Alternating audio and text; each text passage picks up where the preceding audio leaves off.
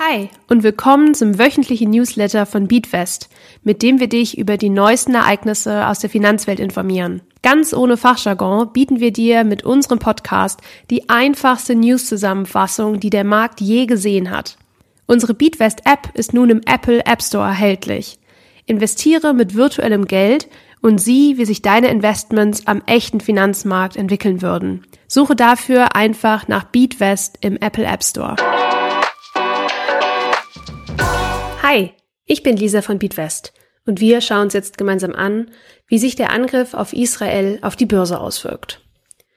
Am Samstag hat die Terrormiliz Hamas das israelische Grenzgebiet angegriffen und dabei das schlimmste Blutbad seit der Gründung Israels verursacht. Die Hamas wird von den USA, der EU und Israel offiziell als Terrorgruppe bezeichnet und ein Ende der Auseinandersetzungen ist aktuell nicht in Sicht. Wie du dir vielleicht denken kannst, hat diese schreckliche Nachricht auch an der Börse sich wiedergespiegelt. Ähnlich wie beispielsweise die Corona-Krise oder der Krieg gegen die Ukraine verunsichert auch diese Situation die AnlegerInnen weltweit. Als Reaktion auf solche Ereignisse werden für gewöhnlich vor allen Dingen Aktien verkauft, wodurch die Preise in Mitleidenschaft gezogen werden. Genau das ist auch dieses Mal passiert. Der deutsche Aktienleitindex DAX verlor am Montag nach den Angriffen ein Prozent an Wert. Jedoch gibt es auch umstrittene Unternehmen, die von der heiklen Situation profitieren. Dies sind beispielsweise Firmen aus der Rüstungsindustrie, wie Rheinmetall aus Düsseldorf, die über die letzten Tage ein Plus von über 11 Prozent verzeichneten. Im Allgemeinen meiden AnlegerInnen in solchen Zeiten jedoch schwankungsreiche Investments und investieren dann lieber in die folgenden drei als krisensicher geltenden Anlagen, um ihre Finanzen vor der Krise zu schützen. Erstens Staatsanleihen.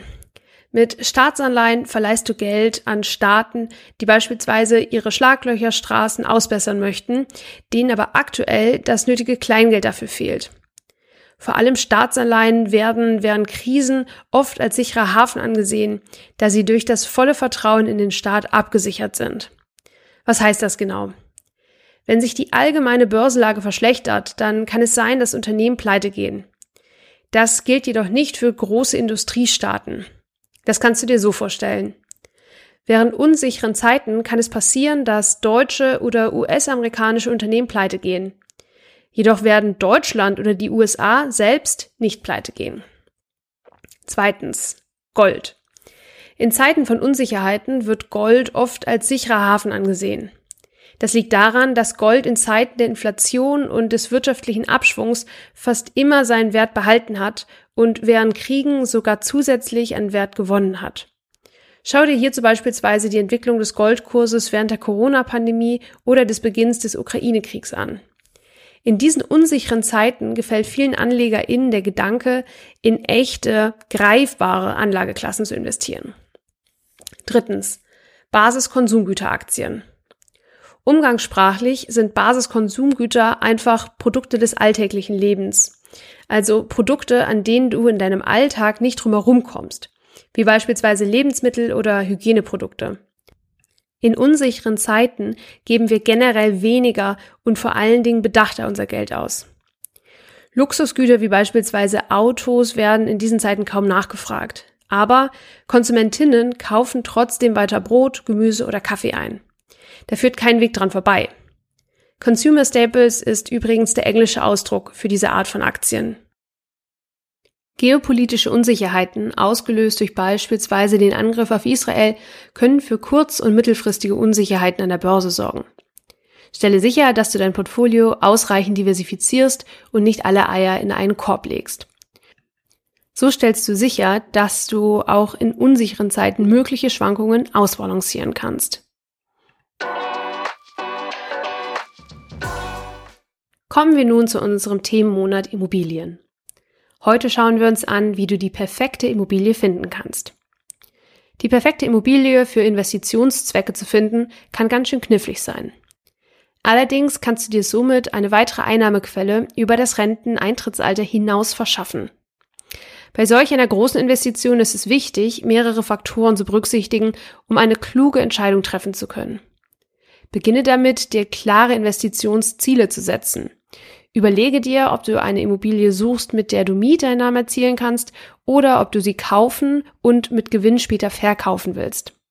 Wenn du dir über deine Ziele im Klaren bist, kannst du deine Suche danach ausrichten. Schauen wir uns nun Faktoren an, die für die Wahl der perfekten Immobilie entscheidend sind. Erstens, die Lage. Einer der wichtigsten Faktoren beim Immobilienkauf ist die Lage. Halte Ausschau nach Gegenden mit starkem Wirtschaftswachstum, niedriger Kriminalitätsrate, guten Schulen und einer guten Verkehrsanbindung. Beliebte Wohngegenden haben in der Regel ein höheres Wertsteigerungspotenzial. Zweitens, die Art der Immobilie. Entscheide dich für die Art der Immobilien, die du investieren möchtest. Eigentumswohnung, Reihenhaus oder ein freistehendes Haus. Jede Art hat ihre ganz eigenen Faktoren, die du berücksichtigen musst. Bedenke beispielsweise bei Häusern, dass du die Reparaturen an der Fassade oder auch am Dach alleine bezahlen musst, während dies bei einer Eigentumswohnung von der Gesamtheit der EigentümerInnen getragen wird.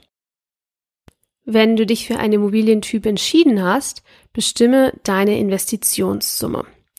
Berücksichtige dabei nicht nur den Kaufpreis, sondern auch die Kaufnebenkosten, die laufende Instandhaltung und eventuell notwendige Renovierungen. Drittens. Preistrends. Recherchiere den lokalen Immobilienmarkt und schaue dir historische Preistrends und Wachstumsprognosen an. Das geht am besten auf den einschlägigen Immobilienportalen wie Immowelt oder Immobilien Scout 24. Viertens. Der Zustand der Immobilie. Beurteile den Zustand der Immobilie selbst. Eine Immobilie in gutem Zustand erfordert möglicherweise weniger unmittelbare Investitionen für Reparaturen oder Renovierungen. Du solltest außerdem eine erste Schätzung über die möglichen Mieteinnahmen aufstellen. Das machst du am besten, indem du dich bei zu vermietenden Wohnungen in der Region umschaust, um ein Gefühl dafür zu bekommen, wie viel andere EigentümerInnen an Miete verlangen. Achte dabei darauf, dass das Vergleichsobjekt und deine Immobilie ähnliche Kriterien bezüglich Ausstattung und Zustand erfüllen. Der Inhalt dieses Podcasts sind ausschließlich der allgemeinen Informationen. Diese Informationen können und sollen eine individuelle Beratung durch hierfür qualifizierte Personen nicht ersetzen. Die hier angegebenen Informationen stellen keine Anlageberatung und keine Kaufempfehlung dar.